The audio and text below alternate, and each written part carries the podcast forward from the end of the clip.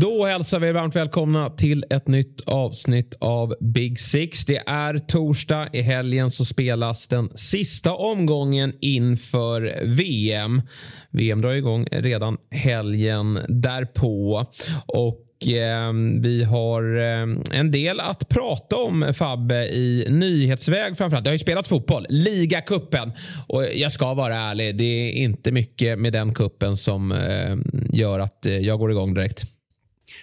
Men det kände man, alltså så här, man var ändå, jag vet inte, jag försökte tagga igång mig själv, men i alla fall när man såg att City och Chelsea skulle mötas, men sen såg man de här elverna. Det var väl bara ett lag som körde med A-laget, det var Tottenham och det gick ändå åt helvete. De gjorde ja. mål i första halvlek. Men och helt annars... Jag såg faktiskt delar av den, det var, det var riktigt, riktigt svagt. Ja, nej, men annars vart man, man tappar verkligen taggen och man såg i klubbarna att det är för tajt schema för när till och med mittenlag börjar rotera så här mycket i ligacupen mot andra Premier League-lag då, då säger det någonting att vi, vi är på helt fel väg här. Så det var, det var, jag kollar med ett halvt öga. Ja, nej men eh, det som du säger, när liksom inte ens eh, klubbarna tar det på allvar. Eh, och, och, då pratar vi även alltså, att, att topplagen roterar, det har de gjort i många år. Men när det liksom så här, eh, klubbar som Brighton har ju faktiskt möjlighet här någonstans att eh, utmana om en titel om, om, om stjärnorna eh, står rätt. Men när de, nu vann de ju visserligen, men, men det är ju rotation i, i alla klubbar. Men samtidigt så här, har ligacupen överlevt pandemin och, och det eh, komprimerade spelschema eh, som var då så kommer de ju såklart att eh, överleva framåt också. Men den, den känns överflödig. Eh, så att eh, ja, vi ska väl inte lägga allt för mycket tid kring det även om vi kan gå igenom resultaten. Men först tänkte jag ändå att vi tar den hetaste Eh, potatisen borta i eh, Premier League och det är ju det som David Ornstein klev ut med i måndags strax efter att vi hade spelat in vårt avsnitt. Där eh, med, med ganska stora nyheter då att eh, Liverpools ägare FSG det amerikanska investeringsbolaget får man ju kalla det för de äger ju inte bara Liverpool de äger ju även eh, lite eh, amerikanska Eh, sportsliga verksamheter också. Eh, de kliver alltså ut här och meddelar att eh, eller meddela gör de inte, det har de faktiskt inte gjort. Men eh, ryktet är då att eh, Goldman Sachs och Morgan Stanley, de stora bankerna, har fått uppgiften att påbörja processen om en försäljning av Liverpool Football Club. Vad eh, säger du kring de här eh, uppgifterna? Alltså, det, alltså att det ligger något i, i saken är ganska tydligt för eh, FSG går ju ut väldigt snabbt efter den här eh, artikeln från The Athletic och eh, säger att man sonderar trängen, att man söker eventuella investerare som ska köpa del av aktiekapital. Men läser man mellan raderna så tycker jag att det är väldigt tydligt att man är väldigt öppna för att sälja, eh, sälja allting. Och eh, det där man har tagit med sig eh, egentligen de här dagarna efter är väl hur, nej men hur polariserat det är mellan Liverpools supportrar eh, på sociala medier, på olika forum och sådana saker. Hur vissa har varit FSG out väldigt länge för att om man kollar på nettospenderingen, jag såg något, jag har inte dubbelkollat den här faktan ska jag absolut säga, men i snitt sen de tog över 2010 så har man alltså spenderat netto eh, 11,5 miljoner pund. Och eh, det är så här, jämför man med Manchester United och Manchester City så det är helt, helt sanslöst vilken skillnad det är och det säger ju någonting på hur bra man har gjort. Man har rekryterat bra i Jürgen Klopp och Michael Edwards. Man har investerat i arenan som snar, nästa säsong kommer ta 60 000 och även eh, träningsarenan eh, borta på Melwood. Men samtidigt är det på grund av Klopp, är det på grund av tillfälligheter att man har lyckats? Eh, kan man utmana City långsiktigt när man, när man spenderar så lite på spelinvesteringar? Jag, jag har ju svårt att se det och det är väl det här debatten har varit mellan Liverpool-supportrar, att folk, vissa är rädda att det kommer in, kommer in någon gulfstat, vissa är eh, rädda att det kommer komma in någon amerikan som vill spela 4-4-3 och eh, vissa, vissa, vill bara, vissa vill bara nå framgången. Så det är, väl, det är väl egentligen där man är. Jag som motståndarsupporter är rädd att de ska få nej, men rika ägare som, som bara splashar cashen. Absolut. Mm. Nej, men jag, jag, förstår verkligen att, att eh, supportrarna slits här med hur de ska eh, tänka och, och tycka. För det, det, går ju definitivt att säga att FSG har varit väldigt framgångsrika under deras ägarperiod. De köpte ju klubben 2010 då för, för 300 miljoner pund. Eh, och idag, vi får se vad det, vad det landar på, men, men det, vi, vi pratar en tiodubbling. Eh, det sägs ju att Liverpool värderas till eh, 4,3 miljarder pund. Eh, så det är, en, det är en sanslös utveckling och man har ju inte bara fått träff ekonomiskt utan framförallt sportsligt här de senaste åren. Sen är ju frågan vem man ska tillskriva dem, eh, de framgångarna. Någonstans så måste man ju ändå Alltså, vi, vi har ju pratat så mycket om, om ditt kära Manchester United där vi någonstans lokaliserat problemen uppifrån. Någonstans är ju Liverpool med deras ägare en väldigt välmående klubb och man har lyckats tillsätta rätt eh, personer i, i rätt roller. Men, men det är ju framförallt vad, vad den sportsliga ledningen har gjort. Deras eh, enormt skickliga arbete där vi har haft Michael Edwards och vi har haft eh, Jürgen Klopp som fortfarande är kvar och hur han har byggt upp eh, liksom ledningsstrukturen. Det är ju mycket av det som ska såklart tillskrivas framgångarna. För vi vet ju att Liverpool har ju eh, inte i närheten eh, fått lika mycket pengar från sina ägare som, som många av konkurrenterna utan man har ju finansierat värvningarna mycket på grund av, av lyckos lyckosamma försäljningar. Så att eh, jag tror att många Liverpool-supportrar då eh, förstår vikten av att vi, frågan är hur länge vi kan vara så pass framgångsrika. Och nu ser vi också att det har varit ett, ett, ett sportsligt sämre år och, och, och, det gör ju att paniken sprider sig lite också och, och så ser man att City eh, eh fortsätter att rusta. Så det, det är någonstans så, så um, känner nog de att ska vi hänga med sportsligt, vilket man ju har fått mer smak på. Alltså Liverpool, jag är uppvuxen med Liverpool. Jag, vet, jag har alltid vetat om historiken stycken, men, men lite av en loserklubb. För min del har det varit, jag som, som började följa Premier League sent, eh, eller mitten, sent 90-tal och eh, efter millennieskiftet så, så, har ju Liverpool aldrig riktigt varit och räknat med om man har bara lyssnat till, till eh, gamla stofiler som pratat om, om eh, de, de eh, tidigare Europacup-titlarna. Men, men sen har man ju liksom de, de, senaste åren så har vi Liverpool som ett av världens absolut bästa lag och det har man ju, vill man ju fortsätta att vara. Men frågan är om det går då utan en, en ägare som är generös och frågan är om det går att få en, en ägare som man kan stå bakom i andra frågor. För det har man ju kunnat göra med FSG på något sätt. Att eh, det, det, är en ägare som man, man trivs med eh, ur, ur många andra etiska aspekter. Så det, det, är, eh, det är tudelat för supportrarna men cynikern i mig säger ju på något sätt att det här är ett perfekt läge för FSG att sälja. Och jag tror väl på något sätt att de har kommit till den här insikten som vi pratar om att de har träffat rätt på extremt mycket. Och det är det som krävs för att ut, utmana Manchester City. Vi pratar ju om det här eh, commercial revenues, eh, rekordet som Manchester City slog nu eh, som kavlades ut i måndags. Och eh, vilket som du nämnde, det, det även när Pep är borta, City kommer fortsätta dominera världsfotbollen för att de har så mycket pengar och de har så rätt folk på rätt platser. Så jag tror att FSG någonstans ser, Liverpool är en perfekt, till, eh, perfekt, eh, alltså perfekt ställe eh, just nu. Man, man slåss om ligatitlar, man slåss om Champions League-titlar, man bygger ut arenor, man moderniserar träningsanläggningar, fansen är gladare än vad de har varit på extremt länge. Det är ett väldigt attraktivt läge att sälja Liverpool vi säger att den här spiralen går ner i två, tre säsonger efter den här och att man inte utmanar på samma sätt och City springer iväg ännu mer så, så är inte Liverpool lika attraktiv för en potentiell köpare. Så jag tror att det är ett alltså, marknadsmässigt perfekt läge att sälja Liverpool. Ja, verkligen. Och man fortsätter ju att göra investeringar borta i USA också. Det är möjligt att man, man eh, kliver på någon annan klubb här i Europa. Jag tror inte man är liksom långt ifrån klara med sin, sin europeiska eh, resa när det kommer till att utveckla eh, fotbollsklubbar.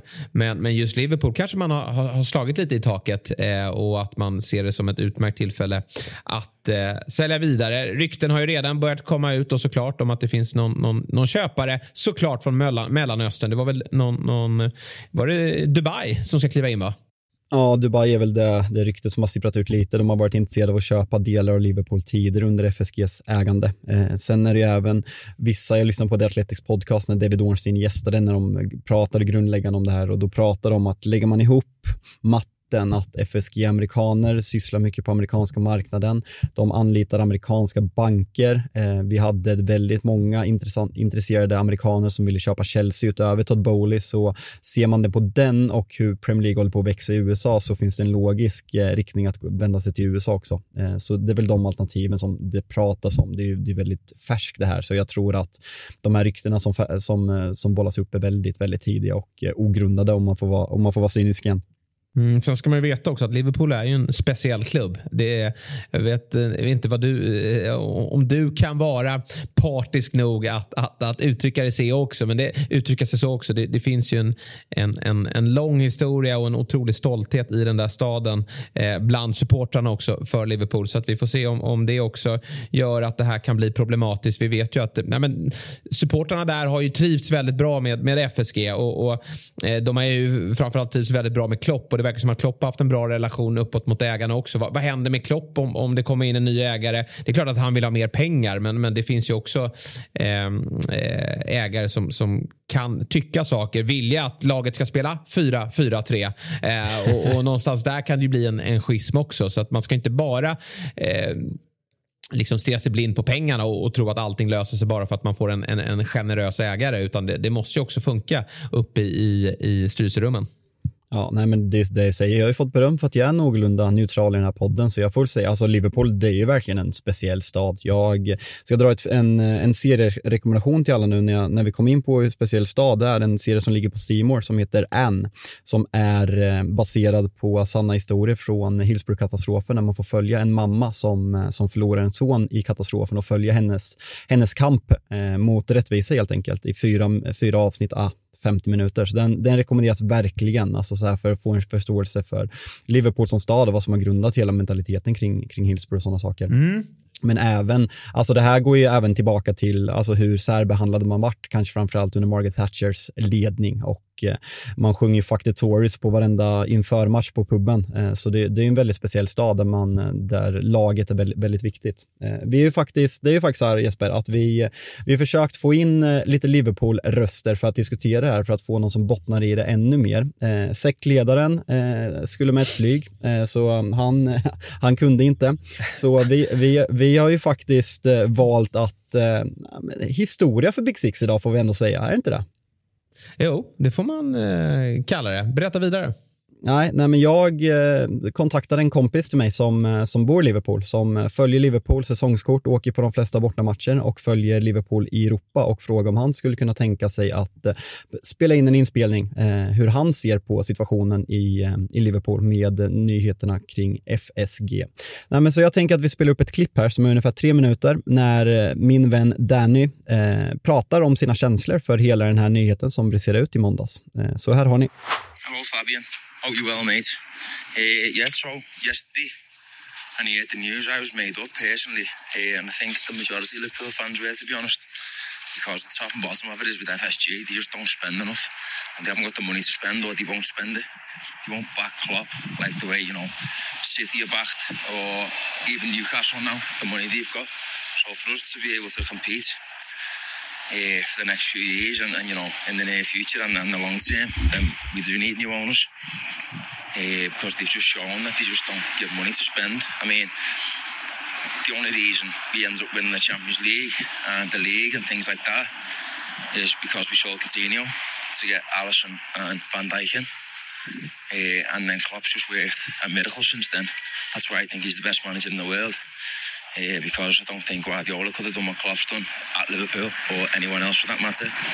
There is a bit of trepidation from a few fans that they don't want, you know, a Middle Eastern, uh, you know, regime to come in and take over because of the human rights and things like that. But, you know, are these fans still, these fans are still going to watch the World Cup in Qatar, aren't they? So, you know, uh, and uh, you know, Newcastle have done it uh, with Saudi Arabia. There's a bit of there's a bit of uh, controversy when they were sold to the Saudi Arabian firm.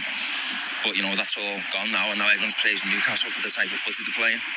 So people have got short memories. I, th- I think people just want to be seen to be doing good, to be honest. But you know, football's gone that way, and if you want to compete at the top level, then I'm afraid you need the money to do it.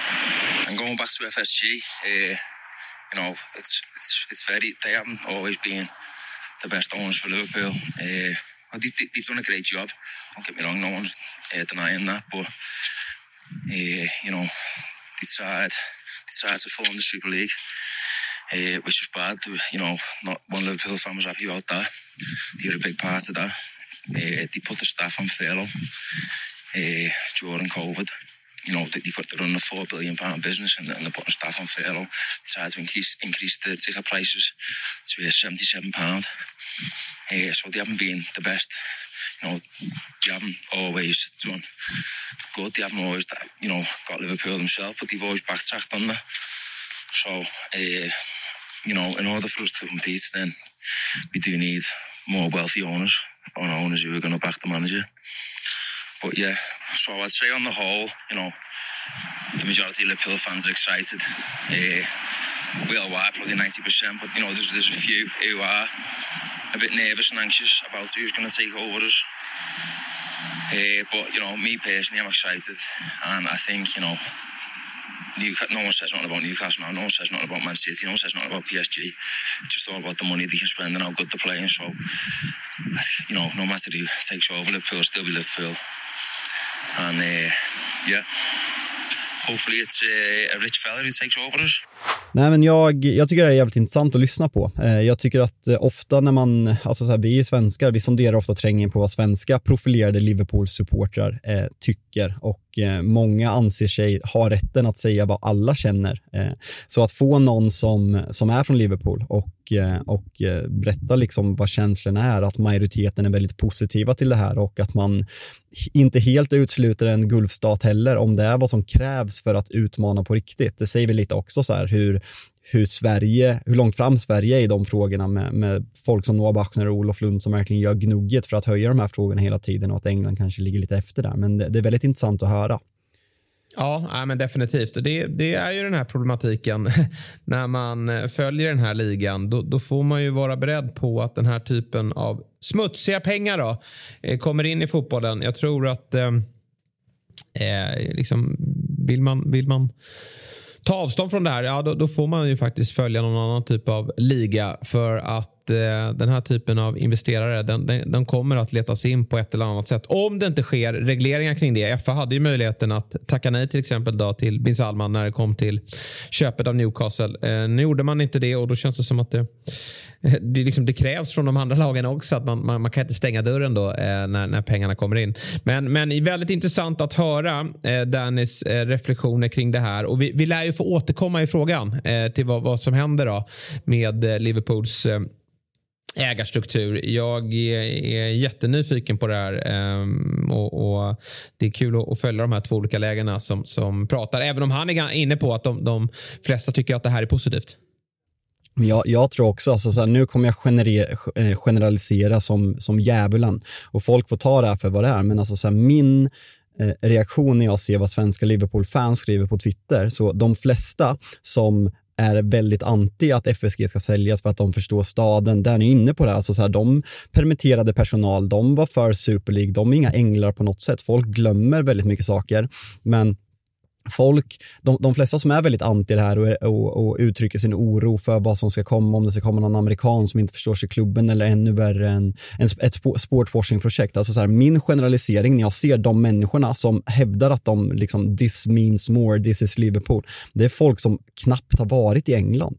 Alla jag ser som åker regelbundet är väldigt positiva för den här saken. Det, det är lätt att sitta framför tvn när man inte åker matcher och så här, nej men titlar kanske inte är, är det mesta. Men om, om vi tar en som Robin Bylund som exempel. Jag ska inte prata för honom. Han, han, jag rekommenderar deras avsnitt av LFC-podden och vi kommer säkert bjuda in Robin också. Men Robin som åker på väldigt mycket matcher, det han har fått uppleva den här tiden när Liverpool har haft den här storhetsperioden med dubbla Champions League-finaler, ligatitlar, eh, FA-cupfinaler, ligacupfinaler är det, det, är det bästa han har upplevt som supporter. Är, är, det värt att välja bort det för att någon som inte investerar för att man ska ha kvar någon kultur i klubben? Det, det, är en jävligt svår debatt, men min känsla är verkligen att de som vill sitta, sätta sig på höga hästarna och berätta hur, hur moraliskt det ska vara, det är folk som inte heller åker på de här matcherna, så det, det är ju något att ta med sig också. Det är det verkligen. Du, vi tar oss vidare här i, i vårt körschema och jag tänkte att vi ska Eh, prata lite VM här nu. Eh, det har vi gjort eh, stundtals. Även om vi inte kommer att fortsätta ha pod driva podden under VM. Där finns det ju andra format borta hos Dobb som man kan lyssna till. Vi tar en liten välbehövlig paus och sen så kommer vi vara tillbaka. Vi gör vårt sista avsnitt då i början på nästa vecka och summerar såklart den här sista omgången innan VM. Och sen är vi tillbaka med, med full kraft eh, eh, runt mellandagarna där när, när Premier League spelas igen. Men, men eh, vi är ju såklart nyfikna eh, på, på England och eh, den VM-trupp som Gareth Southgate ska ta ut här idag, torsdag. Och det börjar ju sippra ut lite rykten. Jag har ju sett ryktena om att Callum Wilson kommer att ha en plats i laget.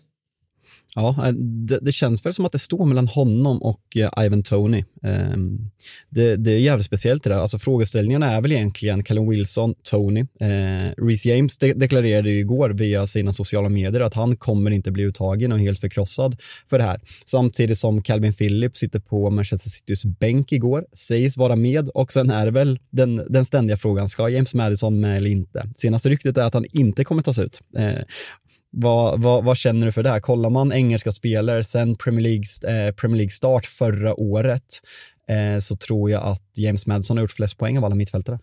Ja, jag, så här, jag, när jag tittar på de här trupperna som, som många tar ut då eh, som man tror att Southgate kommer att ta ut. Då finns ju inte Madison med och, och som du säger, det verkar inte som det. Och, och, jag tycker ju på något sätt att det är sjukt att han inte är med för jag tycker det är en otroligt bra fotbollsspelare och han har ju gjort de här poängen i ett, i ett svagt Leicester ska sägas och han har ju Ja, men han har ju så många han har så mycket spets i sitt spel. Så liksom, jag känner verkligen, även om han inte skulle vara en startman så skulle han i sin form kunna vara med och påverka eh, matchbilder. Samtidigt är det svårt att skicka ut någon av de här spelarna som eh, är eh, istället för honom. Jag tänker att eh, Saka är ju given på eh, offensiva Eh, en av de offensiva rollerna. Jag tycker att eh, Phil Foden är given även om det är en liten dipp mot slutet. Raheem Sterling gör ingen jättebra höst i Chelsea men han liksom eh, känns tokgiven. Den spelare som jag tyvärr känner kanske inte har någonting där att göra men som ändå är lite av en favorit för Southgate det är ju Jack Grealish. Ja, nej men han, eh, kollar man på den där poänggrejen, jag tror att eh, James Madison hade typ 31 poäng. Eh, Jack Grealish hade 7 poäng på samma period och det är ett ja. fantastiskt Manchester City. Sen, och mycket speltid. Ja, verkligen. Saker kretsar mer kring Madison i Leicester ska sägas, men det säger ju någonting om någonting. Det, det gör det absolut. Sen så här, behöver man ha, alltså Kane kommer starta varje match, behöver man ha både Timmy Abraham och Ivan Tony eller Callum Wilson? Eh, funkar Nej. inte att köra Kane, Tammy och sen ha Rashford som ett alternativ där uppe kan jag tycka. För jag tycker verkligen att, alltså så här, Mason Mountain är väldigt modern, eh, löpstark i båda riktningarna, 8-10 om vi säger, om, om vi säger där. Även Phil Foden kan spela där. Men just James Madison i den rollen, jag, jag ser ingen direkt spelare de har som liknar honom. Alltså, Mount är mer en modern spelare medan eh, Madison mer har de här, eh, alltså uspen att kunna göra poängen och liksom han har foten. Och det är verkligen en, en spelartyp som, som jag ser att England, eh, England saknar och slänga in eh, James Madison kontra att slänga in fjärde anfallare Callum Wilson när man jagar mål, då, då har jag hellre James Madison i laget. Ja, jag håller med. Det är en spelartyp som saknas. Eh, och, eh, jag, jag, tror att Rashford är med i truppen. För att han, är, eller han bör vara med, för det är en typ av rollspelare som, som de kan få nytta av. I omställningsspelet kan användas på flera positioner. Och eh, han, han, han har ju erfarenheten också. Men, men eh, tyvärr, hur mycket jag gillar honom så tycker jag kanske att Jack Grealish eh, är överflödig just nu. Även om inte han och Madison är exakta spelartyper. Sen kan det gå, går det ju dra lite liknelsen dem emellan. Det är därför vore det intressant att se Madison i en bättre klubb. Om han kanske följer Grealish öde i att nej, men handlar inte allt om mig, då kanske inte jag är lika bra. Men Southgate har ju tydliga tankar och idéer eh, kring sitt lagbygge och Madison har ju inte varit en del av det tidigare så att jag räknar inte. Jag räknar med att ryktena stämmer då att han inte är med. Annars då så, så um, på det defens eller liksom centrala mittfältet Calvin Phillips som inte har spelat mycket den här hösten. Dels på grund av skador och dels eller främst på grund av skador men också för att konkurrensen i City är tuff. Han sägs vara med. Mm, han, det är en Southgate-favorit. Han spelar ju med det där mittfältet med, med Declan Rice och Calvin Phillips hela EM när, när, man, när man nästan går hela vägen där till straffläggningen mot Italien. Så det är en Southgate-favorit så jag tror att han, han kommer ta med sig. Det är väl som Jan Andersson, han har sina gubbar och kommer de ändå inte, alltså Bellingham och Rice kommer ju spela. Ja, visst så, är det så. Och, och Southgate känns verkligen sådär, vi var inne på det lite förra veckan, att han har sina gubbar, han vill ha sin stämning i omklädningsrummet, han vill ha sina Gigis, han vill ha sina Granar, han vill, han vill ha sina Martin Olssons eh, och Calvin Phillips är väl en av dem. Ja, och Harry Maguire är en annan så får vi se om han letar sig in i en startelva. Eh, det som, alltså Högerbacksplatsen, den, har ju inte, den är ju inte lika konkurrensutsatt nu då sedan Reece James fått kasta in handduken. Också efter att Chilwell har kastat in handduken för då har väl Trippier blivit mer ett alternativ ute till vänster. Men där har det i alla fall öppnat upp sig för, för Trent Alexander-Arnold. Även om han eh, kanske inte är, är glödhet för, för, dagen så har vi ju Kyle Walker som också är med och konkurrerar där men han har ju inte spelat mycket fotboll på slutet. Nej, eh, så här, alltså allt avgörs ju hur Southgate vill spela, om man spelar en treback eller om man spelar en fyrback. Spelar han en fyrback så skulle jag kunna sätta väldigt mycket pengar på att Eh, Trippier och eh, startar i, i premiären. Men spelar han en femback så kan både Kyle Walker gå in och spela höger mittback, eh, Ben White kan spela höger mittback, eh, Trippier kan spela höger mittback eh, och då kan Trent flyttas ut till en wingback. Så eh, alternativ finns ju och det ska bli väldigt kul att se hur han, hur han eh, tar med sig det här för mittbacksplatserna. Alltså så här, ben White är formstark men spelar högerback i Arsenal. John Stones är den bästa men bakom det så är det fan deppigt alltså. Ja, eh, det är det faktiskt. Eh, det är en 26-mannatrupp som ska tas ut tydligen eh, klockan två då, i lokal tid i England. Så tre så får vi beskedet här i, i Sverige. Och eh, alltså, VM är tight i år. Det spelas, eh, det är ju färre dagar de spelar på. Så man kommer ju få användning av truppen. Så att det, just de här ytterbacksplatserna, det kommer nog vara en sån där eh, position som de eh, roterar. De börjar väl mot Iran va? Eh, under måndagen där. Eh, jag tror det är VMs andra match. Eh, där England då tar sig an Iran. Och eh, där eh, förväntar vi oss att eh, det är ett England som stormar framåt och, och det är ju som alltid väldigt viktigt att Harry Kane kommer till turneringen väl förberedd och han har gjort en fin höst. Sen är det ju helt otroligt att han aldrig får vila. Nej, men jag, jag trodde att det var ett skämt. Jag skickade det till dig igår. Jag, jag såg ju inte Spurs, men jag går in och kollar elvan i första halvlek och bara, vad fan är Alltså så här, skämta. Alltså Conte vill ju typ att Kane ska, ska skada ankeln så att han är borta i tre, fyra veckor nu så att han får vila under, under VM för att han, att han startar igår mot, äh, mot, mot Nottingham Forest på bortaplan. Han, han, har startat varje match i Premier League och Champions League den här säsongen och att han skickas in i ligacupen. Jag, jag, det, är som, det är som att eh, Conte vill pissa Southgate i ansiktet. Eh, jag, jag, jag ser inget annat. Nej, det är, det är märkligt för att det kommer bli speltid i helgen och jag är inne på det blir intressant att se till helgen vilka spelare får vila eh, för att de kanske känner att eh, jag, jag vill nog ladda upp här inför VM. Jag vill inte riskera någonting och det gäller inte bara de engelska spelarna utan det finns ju andra eh, nationaliteter i den här ligan som, har ett, eh, som ser fram emot VM. Eh, det, det, det kommer ju vara någon spelare vars dröm blir krossad i helgen, det är jag övertygad om. Men det där ska, du tweetar om det där och du, du ja. är helt rätt på bollen gällande Mané. Det ska bli kul att se nu sista omgången hur, hur spelarna går in. Om man kommer se som tv-tittare, om man kommer se någon skillnad hur de går in i dueller. För vi har alltså bara senaste tiden Jota, vi har Luis Diaz, vi har Mané, vi har eh, ja, men, eh, Son som tas ut i truppen dock, men vi vet inte status där. Alltså det är sjukt mycket stjärnspelare som har gått sönder. Eh, och det är inte konstigt med det här tajta schemat. Så om vi ser folk som kanske backar och inte går in maximalt i, i dueller i helgen så skulle inte jag bli förvånad. Nej, eh, ur den aspekten blir det också intressant att följa eh, sista omgången där vi har väldigt många matcher på lördagen då, för att då ge spelarna så mycket ledigt som möjligt. Eh, har, du förresten, har, har, du förresten, har du förresten sett det nya på sociala medier? Ja, det, det går ju inga, alltså så här, United har inte spelat som vi pratade sist, så jag, jag har egentligen inget sätt att nämna Lisandro Martinez, men jag måste komma på ett sätt att prata om honom. Så jag, jag har en spaning här. Eh, och eh, nu, nu kommer en känga. Nu kommer en känga. Mm. Eh, och det här är ett lag som har all framgång i hela världen. De kanske är på det bästa supporterplatsen som de har varit eh, i deras liv. Eh, framförallt många yngre generationen. Det är klart att vissa har upplevt ligatitlar och invincibles. Eh, jag pratar om Arsenal. Eh, det har kommit upp en grupp här på Twitter som varje gång ett United-fan eh, berömmer eh, Lisandro Martinez. Vår redaktör Harry ska fan också benämnas i den här gruppen för han är precis likadan så fort någon berömmer Lisandro Martinez, de är provocerade för de tycker att William Saliba är så oerhört mycket bättre så att Lisandro Martinez får för mycket beröm. Ja, det är ju någonting jag inte lagt märke till. Men det är ju de där typer av stridigheter som du noterar och som du eh, värderar. Men eh, jag tycker väl att ni ska få nämna, nu pratar jag ni, ni Manchester United, ni ska få nämna hur, hur otroligt bra Lisandro Martinez har varit och förhoppningsvis är han ju väldigt bra för Argentina också för han går väl rätt in i den där elvan. Samtidigt som Frans, vet Arsenal-supportrarna ska vara stolta över Saliba. Man kan väl vara stolt över båda?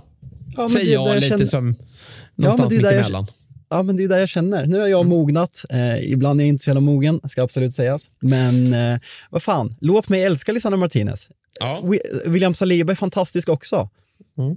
Bra. Dumma jävla ja. Arsenal-supportrar. Ja, exakt. Med den lilla avslutningen där så blir ni nog vänner. Big Six görs i samarbete med ATG.se och nu ska vi få höra från Sveriges hetaste expert hur eh, det slutar i helgen. För du har tagit fram ett, eh, ett på nytt jäkligt läckert spel.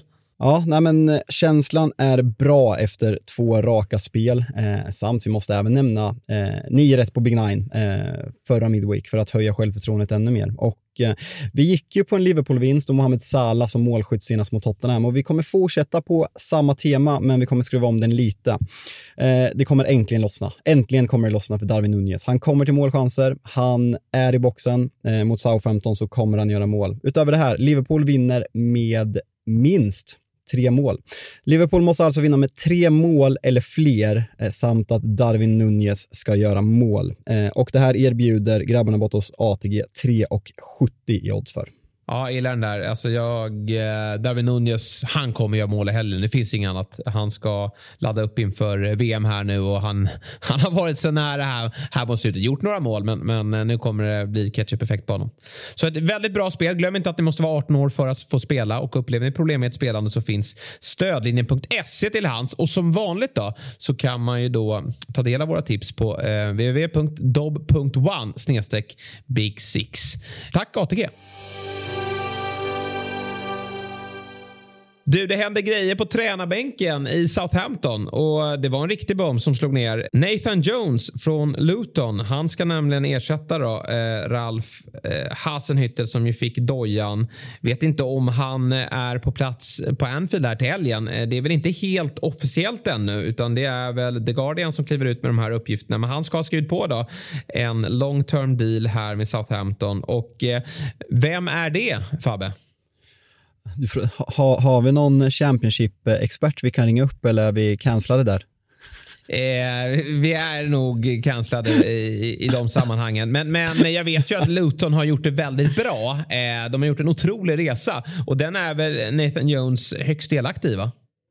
Ja, nej men det är häftigt för han har varit i Luton i två sessioner. Han eh, tog alltså över klubben eh, när man låg i botten av League 2 och eh, tog dem till övre halvan av League 1 innan han skrev på för Stoke. Eh, sen efter det så gick han tillbaka till Luton och eh, har på två år tagit dem alltså från botten i Championship till, till playoff eh, förra säsongen. Så det är en väldigt, eh, väldigt fint CV i en liten klubb som Luton. Sen vad han spelar för fotboll, eh, ska vara helt ärlig, jag har ingen aning. Nej, det har inte jag heller eh, såklart. Men, men gjort det väldigt framgångsrikt. Det känns som ett pickt val det här. Eh, alltså, man uppskattar ju liksom, när man plockar upp tränare som har gjort det bra med, med, i lägre ligor med mindre medel. Och eh, som jag brukar säga när det är på den nivån att man har gjort det bra, då är man ju värd chansen. Sen är det ju ett tufft uppdrag såklart. Men, men just att han har lyckats att, att få ut max från en spelartrupp i, i Luton gånger två. Det talar ju för att han även kan få fart här på, på, eh, på Southampton. För det, det behöver de. Ja, men det, det, jag tycker känns bra med den här rekryteringen är hur fort det gick. Alltså så här, vi vet så här, i år när det sparkas många tränare i allsvenskan så har man liksom pratat, när man har pratat med sportchefer och, eh, och ansvariga för ny rekrytering så pratar de om att även när man är nöjd med tränare så pågår ju en ständig liksom research att om det börjar knack, gå knackigt eh, så ska man ha några namn uppe.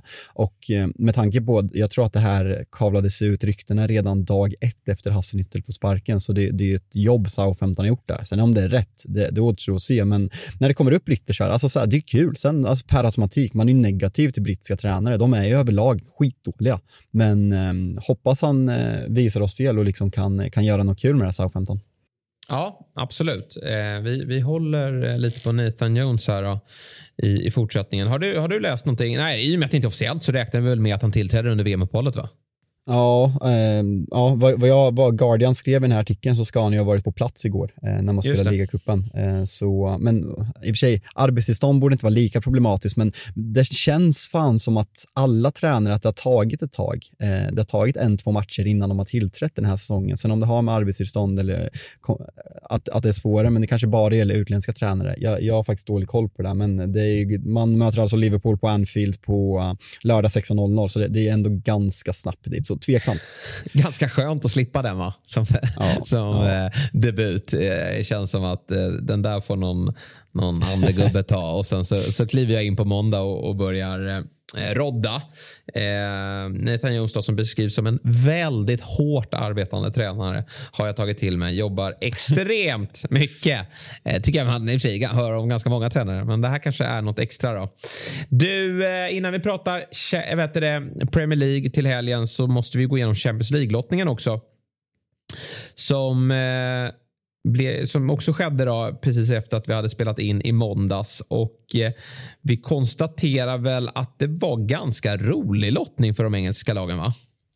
Ja, men det tycker jag absolut. Alltså så här, att City skulle få ett pissgäng Eh, ursäkta om vi har någon eh, ty tysk eh, vurmare som lyssnar på det här, men sett till hur bra City är så får vi ändå klassa Leipzig eh, som har tappat väldigt många spelare eh, som, som, som ett pissgäng i, i de här sammanhangen. Men annars, alltså så här, det är klart att det vattnas i munnen. Liverpool, eh, Liverpool med se sex Champions League-titlar och Real Madrid har väl uppemot 11-12 eh, mesta mästarna och en, fra framförallt en repris på finalen. Eh, så eh, det, det kittlar ju något oerhört och jag, jag känner fan att folk underskattar Liverpool i det här mötet. Ja, eh, men jag, jag, håller med. För det första så är det liksom så här, det hinner hända mycket med, med Liverpool fram till dess. Det, är det, så är det alltid. Man slår fast saker. Det ska väl vi också göra. Annars blir det inget roligt. Men, men man slår fast saker i, i, november, december och så ska det här spelas någon gång i februari. Men det är klart att där vi har laget nu så, så, så är ju Real Madrid eh, favoriter. Men det hinner ju hända en del fram till dess. Så det här mötet, det kittlar verkligen. Ja, verkligen. Eh, det är lite kul. Jag, jag har faktiskt inte tänkt på det så mycket, men jag pratade med en kompis igår lite på Twitter och hans spaning var ju att alltså Liverpool kommer gasa rejält efter VM och tänker man, alltså så här, lägger man ihop lite ett och ett så Trent kommer inte spela VM, alltså så här ordinarie troligtvis. Eh, eh, Salah kommer inte spela VM. Man får tillbaka Diaz, man får tillbaka Jota som, som får vila upp sig nu under skadeperioden.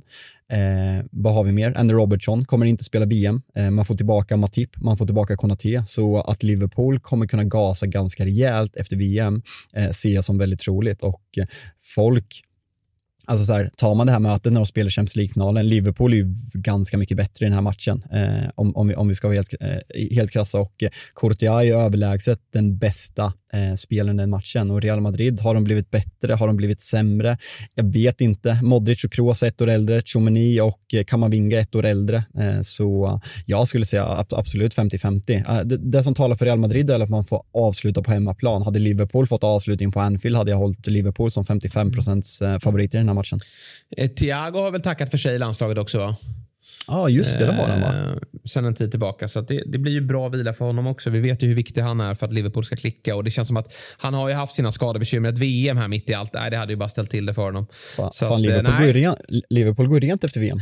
De har ju bra schema efter VM också. Eh, och så har de satt den här på lördag. Så att, Ja, vi, vi, har ju sagt att Arsenal ska komma före. Det är det vi har sagt, så inte folk är på oss här nu när de nyper en topp 4-plats.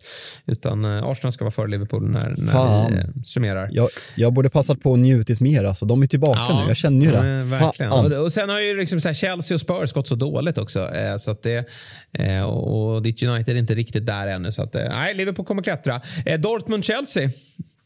Ja, Thomas Tuchel-derby om man får vara klyschig och säga sådana saker.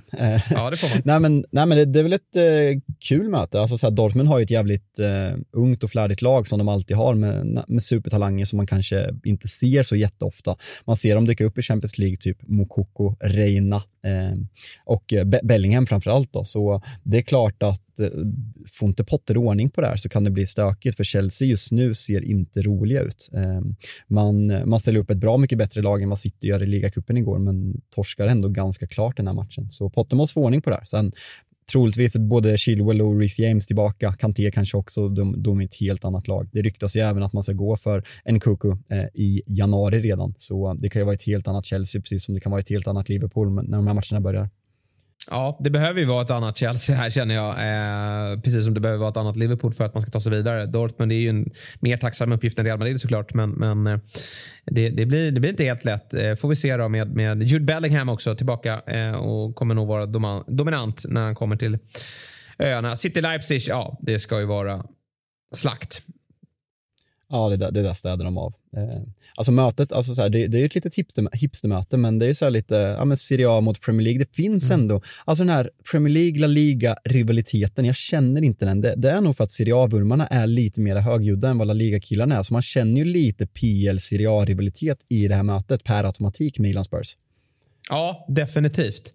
Det här blir, och det känns ganska, alltså Milan är bra. Alltså, de, de eh, gjorde väl ingen jättematch, men hade så mycket skador då på Stamford Bridge när de mötte Chelsea. Men det här eh, blir ett häftigt möte. Det kan ju bli ett svensk möte. Vi hoppas att Zlatan hinner eh, komma tillbaka så att han får bli den äldste målskytten i Champions League genom tiderna.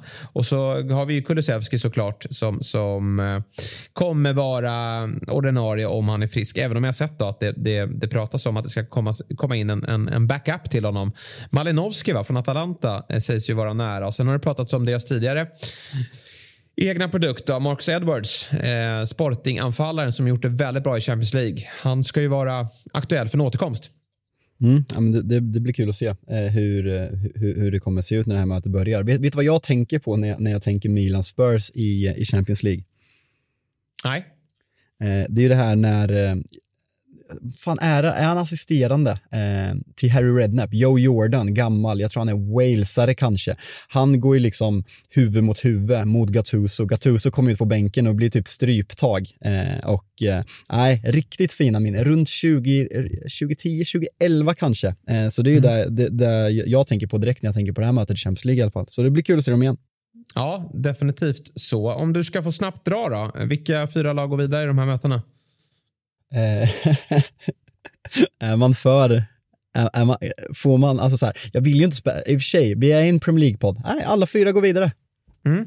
Jag mm. säger att eh, tre lag går vidare. Jag tror inte att Liverpool löser eh, Real Madrid i ett dubbelmöte. Jag tror att Chelsea går vidare, jag tror att City går vidare och jag tror att Spurs går vidare. Så jag, vi får hoppas att du har rätt då. Men eh, tre eh, engelska lag vidare, säger jag. Sen hinner det hända massor då, eh, fram till eh, tills dess. Ditt Manchester United, de fick ingen bra lottning du. Alltså jag tycker på något sätt att det är, alltså så här, det, det är motsägelsefullt, men jag tycker på något sätt att det är lite kul. Eh, jag, man, man har ju på något sätt saknat de här matcherna och Europa League är ju deppigt och så här, säga vad man vill, ja en vinst ger en Champions League-plats och det kanske är, ja, alltså så här, det blir tajt att komma topp fyra så det är en väldigt stor, bra chans för Manchester United att, att ta sig till Champions League genom att vinna Europa League, men samtidigt, jag, jag jag saknar verkligen de här matcherna som betyder någonting. De här Europakvällarna. Vi, vi har fått ganska träliga lottningar när vi, när vi har gått i Champions League. Men de här minnena man har poster Alex är ju PSG away. Det är ju liksom det absolut bästa, den största euforin på över tio år och eh, att få Barcelona med, med det här laget, den här satsningen med, med Xavi som inte imponerar. Jag, jag tycker det ska bli jävligt kul. Eh, så eh, det, det, är klart en dålig sportslig lottning, men jag, jag tyckte att det var kul.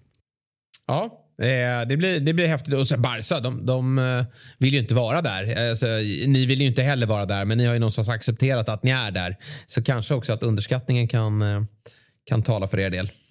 Ja, nej, men det är bara att hålla tummarna. Jag är lite sugen på att åka. Vi möter, vi avslutar ju på hemmaplan mot Barcelona och sen har Brentford på, på söndag. Så kan det bli en liten dubbel, dubbelmacka där. Det får vi se. Det skulle vara kul. Ja, eh, fotboll spelas till helgen redan och vi har ju Eh, Eh, en, en het lördag som sagt med många matcher. Det är väl ingen riktigt sån där toppmöte till helgen. Men det behöver man inte ha. Mycket fotboll uppskattar vi. City Brentford först ut. Räknar väl med att Haaland som eh, fick eh, hela matchen på bänken igår i segern 2-0 mot Chelsea. Eh, och här kommer Brentford få jobbet. Ja. ja, det kan man lugnt säga. Eh, fin rotation där och City kommer, ja, men kommer defilera in det här i mål och eh, det är upp till Arsenal. Eh, sen avspark bort mot Wolverhampton om man ska bli VM. Kan man, blir man världsmästare? Eller bli, det, det låter nästan för stort va? Eh, ja, eh, va, precis. Vintermästare blir man ju. Ja, VM-mästare. Sen kör vi, mm. o, ny, vad fan säger man, nyårsmästare? Fan, fan vad vi håller på och snackar om det här, det är inte ens kul. Eh, Nej. Vi kör på ändå. Ja, ja. Men det, nej, men det, vet du, Arsenal kommer ju lösa sitt, så det, man blir ju inte vintermästare. Nej, troligtvis inte. Nej, men Brentford är ju den där 2-2 man, fick, man, man släppte in senast. Tony tillbaka efter avstängning, men det här ska City städa av så det sjunger om det. Eh, och det är, fan, det är synd åtta, åtta matcher på lördagen. Det är sjukt. Ja, det är tråkigt att Ponny är skadad. För vi minns ju när han gästade Toto Balotto. För de som inte har lyssnat på det så finns det gästavsnittet eh, tidigare under året. Där han sa att han såg ju fram emot att möta Håland. Att han ska försöka ta ner honom på jorden. Han, han liksom såg fram emot den fysiska duellen. Men den får vänta då till eh, i, i vår när de möts på Brentford Stadium. Ja, alltså hemma har ni större chans. Får vi hoppas att han ja. inte ringer Alex Milos, eh, Milosevic och frågar hur man gör. För det, de, de tipsen är inte jättebra. Nej, exakt. Eh, vi har en retur i form av att Bournemouth-Everton möttes ju tidigare i veckan i ligacupen. Och det var ju nästan ett genant resultat eh, för Everton. Torskade ju eh, 4-1 i den matchen. Och Everton ställde ju, visst, eh, DCL var, var inte med eh, från start. Men man mönstrade ju ett ganska bra lag Eh, i den här matchen. Och eh, Bournemouth de roterade en del. Eh, jag tror inte Solanke spelade. Eh, men vinner ändå eh, väldigt komfortabelt eh, med eh, 4-1. Så att det där var ju eh, en rejäl, eller rejäl smäll. Men det var, det var inte särskilt bra. Nej, alltså Everton, vi, det är svårt att få grepp på dem. Vi har, vi har gjort en krisstämpel i, i början av säsongen. Vi har sagt att det är lugnt att man kom, kommer hålla sig kvar och nu närmar man sig den där krisstämpeln igen. Så det, det, är jävligt svårt att veta vart man har Everton. Eh, samma sak med Bournemouth. Alltså så här, vi har ju deklarerat att man är ute, men man, man gör bra insatser eh, på, på något jävla sätt. Trots att man typ inte har en re relation till en enda spelare och det är ingen spelare som skulle färga ett annat lag så gör man det ändå stabilt efter förutsättningarna. Ja, men absolut så. Eh, Everton som också bytte in. Alltså, Ivobe började på bänken och Gray började på bänken och även McNeil. Alla tre kom ju in tidigt i den andra halvleken och man startade med Gordon och, och, och Nimo Pay där uppe. Så att, eh, nej, svag insats eh, från Evertons sida och nu har man ju fått eh, Calvert Lewin så, såklart skadad igen då, vilket ju kanske inte eh, talar för mig heller. Bournemouth är lite favoriter där får vi definitivt säga. Liverpool ska ju ånga vidare mot eh, Southampton. Det kan bli ett blodbad Får vi se om Nathan Jones står där eller inte, om han gömmer sig. Eh, annars så tycker jag att Newcastle-Chelsea är ju den hetaste matchen här. Ja, verkligen. det såg mig inte komma i början av säsongen att den här skulle vara så het och eh, Chelsea alltså 3,10 borta hos ATG. Newcastle stora favoriter på, två, eh, på 2,40. Eh, så det, det, säger ju väldigt mycket om alltså klubbarnas skick just nu och eh, Newcastle börjar få tillbaka spelare. Saint Maximan startade senast Bruno Gimares som Noah Bachner i deras VM-podd utsåg till, eh, jag tror han sa, vad sa han? Brasiliens bästa mittfältare.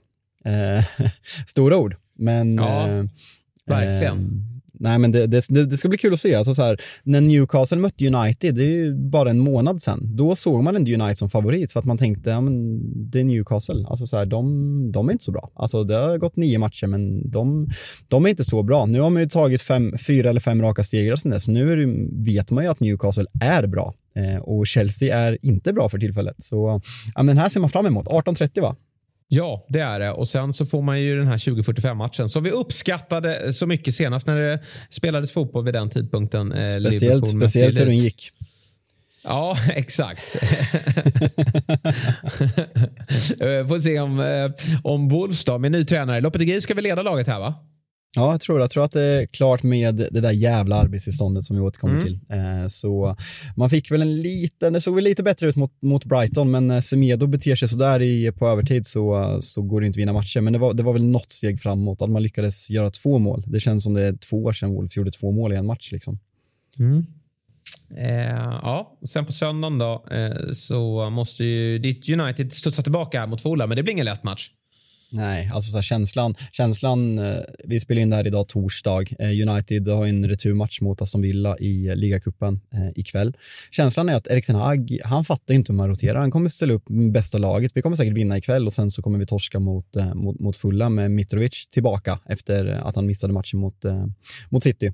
Så nej, känslan, känslan är inte, inte superbra. Men får vi tillbaka några spelare så vill man väl ändå vara hoppfulla. Det ska bli kul att se om Vigge får förnyat förtroende eller om han återgår till Harry Maguire efter Vigges väldigt tveksamma insats eh, borta mot Aston Villa i söndags. Ni har ju match ikväll också eh, i, i ligacupen mot, mot Aston Villa och, och, vi konstaterade tidigare här i Fotbollsmorgon att det kan bli ett riktigt svenskt möte. Robin Olsen kanske får chansen i, i ligacupen i, i kassen. Eh, vi har eh, Augustinsson som skulle kunna få chansen till vänster i, i Villa. Vi har eh, Vigge då som eh, kanske ryker mot Fulham men, men får chansen här från eh, start i, i eh, ligacupen och sen Elanga på det. Ja, fan, det, det stämmer. Eh, det är väl ganska fyra troligt svenskar. att det är väl ganska troligt att alla fyra startar. Eller svårt att veta med eh, Unai Emery hur mycket han vill rotera och hur mycket han vill lära känna sitt lag. Men eh, väldigt svårt att se. Villa, alltså Brighton borta. Det är klart att fokus borde ligga på den på söndag. Så det, vi borde få se fyra svenskar. Ja, det vore läckert faktiskt. hur känns det här nu då att Premier League är över till helgen? Är det deppigt eller har du börjat få lite VM-pepp? Alltså, VM-peppen har absolut börjat. Alltså så här, jag har väl på något sätt känt att det har varit jävligt kul, för vi, vi har haft mycket content i podden, men det har väl på något sätt känts med Champions League i stort sett varannan vecka. Det är väl typ två, tre veckor eh, på, sen, sen ligan började som det inte har varit midweeks. Så att få ett litet, litet break från det här ska väl, jag ska inte säga att det blir skönt, men eh, det är ändå skönt att få lite tid och sen så kan man få upp peppen igen. Men jag, jag börjar absolut bli taggad för VM. Eh, debatten om att eh, Qatar är problematiskt på allting, den, den, behöver vi inte ha. Jag kommer bara prata om det sportsliga nu, men fan, förutom att man inte är ledig och har semester och liksom ser matcherna med sina polare, som är en stor del av VM, febern. Så alltså att se de här matcherna, Tyskland ska möta Spanien i gruppen, det kan bli Frankrike-Argentina i åttondelsfinal. Alltså så här, det, är ju, det är hur mäktigt som helst. Det ska bli skitkul. Ja, eh, jag, jag har också börjat känna tagget. Det är klart att det, det alltså, det problematiska med Qatar finns där och, och, vi har blivit väl upplysta kring, kring problematiken som finns där nere och sen också att det, det spelas mitt i vintern. Men, men det finns ju också lite fördelar med vinter, eh, vintern just. Att, eh, det här med att Eh, det är ju dels att Sverige inte är med då. De åker ju alltid ut tidigt och, och, då kanske man tappar lite lusten på mästerskapet. Men det finns ju inte så mycket annat att göra. Eh, solen skiner inte och, och, man kan inte dra till någon strand utan det är bara att, att stänga in sig. Och vill man, eh, liksom känner man att man sitter ensam och kollar på matcherna då kan man ju slå på eh, Youtube och följa oss borta på Dobb som kommer ju köra så kallade watchalong så att vi följer matcherna. Det blir lite så här vardagsrumskänsla och så ser vi matcherna tillsammans och kommenterar och, och har roliga tävlingar och annat. Mm. Så det, det kan ni ju eh, eh, göra för att få lite eh, sällskap. Sen är vi, vi återigen ju på tisdag, eh, eller måndag blir det väl? Måndag är vi tillbaka. Ja, ja, eh, med ett summerande avsnitt. Och eh, därefter då, som sagt ett litet uppehåll. Och sen är det ju väldigt fint att vi ändå får fotboll runt mellandagarna där. Så man eh, slipper bara, eh, alltså man vill undvika att bara umgås med släkten. Får man lite fotboll där också. Det hade varit, känts jäkligt surt om de hade tagit bort det också. Ja, så VM-finalen spelas väl den 18. Hade vi gått fotbollslösa där i två, i två veckor och sen som i julledigheten, det, det hade man inte klarat av som människa. Så det är skönt att de, de har fått kritik på att det är tajt schema, men alltså så här, vissa traditioner rubbar man inte på. Fotboll ska spelas på Boxing Day, så enkelt är det. Nej, och sen alla lag går inte till final heller, utan några spelare kommer ju ryka eh, tidigare. Jag har ju listat ut att England åker i åttondelen. Vilka eh, åker de mot då? Nej, men det är Danmark eller Frankrike de kommer få möta och de ryker mot båda. Alltså, det beror på, England kommer ju vinna sin grupp, för den är alldeles för lätt. Eh, sen så blir det ju Danmark. Jag är lite trött på, på uh, att man håsar Danmark lite, lite för mycket tycker jag. Eh, alltså, de är bra, de har byggt ett jättebra lag men det här med att man ska liksom sitta och tokhylla varje spelare. Man har ett bra centralt mittfält men, men när blev eh, Joakim Andersen en, liksom en världsklass mittback?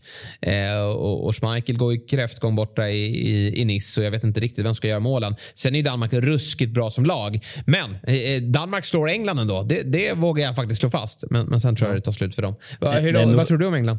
Det är ändå fint att du ska slå ner på Danmark för att sen säga att de går till kvartsfinal och slår ut England. En, en, en, av dem ändå stor. Äh, men jag, men, folk sitter och snackar om att de ska vinna mästerskapet. Nej, det kommer, det kommer såklart inte ske. Det är alldeles för bra, bra länder. Fan, jag, jag, tycker att på något sätt att europeiska lagen underskattas. Alla som man pratar med håller Brasilien och Argentina som, som favoriter. Eh, England, alltså så här, Fan, jag älskar ju Englands landslag. hur man nu kan göra det under Gary Southgate, men jag, eh, jag säger att det blir, fan, kommer, kommer den hem? Nej, men det gör den inte. Nej, det gör den faktiskt inte. Det är för formsvaga spelare och för dåligt tränare, men fan vad kul det skulle vara om fotbollen äntligen kom hem sen eh, första gången sedan 1966. Eh, nej, men England, jag säger att man eh, bredden är, nej, England har ingen mentalitet där. England kommer fyra. Torska, precis, precis samma som 2018. Eh, Torskar match mm. tredje pris. Mm.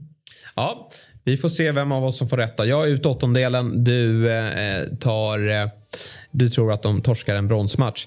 Bra Fabbe, då gör vi redo, oss redo för en, en späckad helg. Eh, bara luta sig tillbaka på lördag och njuta av all fotboll som spelas.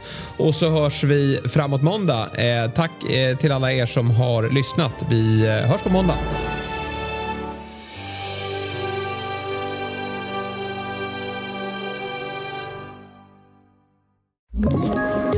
Poddtips från Podplay. I podden Något Kaiko garanterar östgötarna Brutti och jag, Davva, dig en stor dos skratt. Där följer jag pladask för köttätandet igen. Man är lite som en jävla vampyr. Man har fått lite blodsmak och då måste man ha mer. Udda spaningar, fängslande anekdoter och en och annan arg rant. Jag måste ha mitt kaffe på morgonen för annars är jag ingen trevlig människa. Då är du ingen trevlig människa, punkt. Något Kaiko, hör du på Podplay. Därför är gardinerna.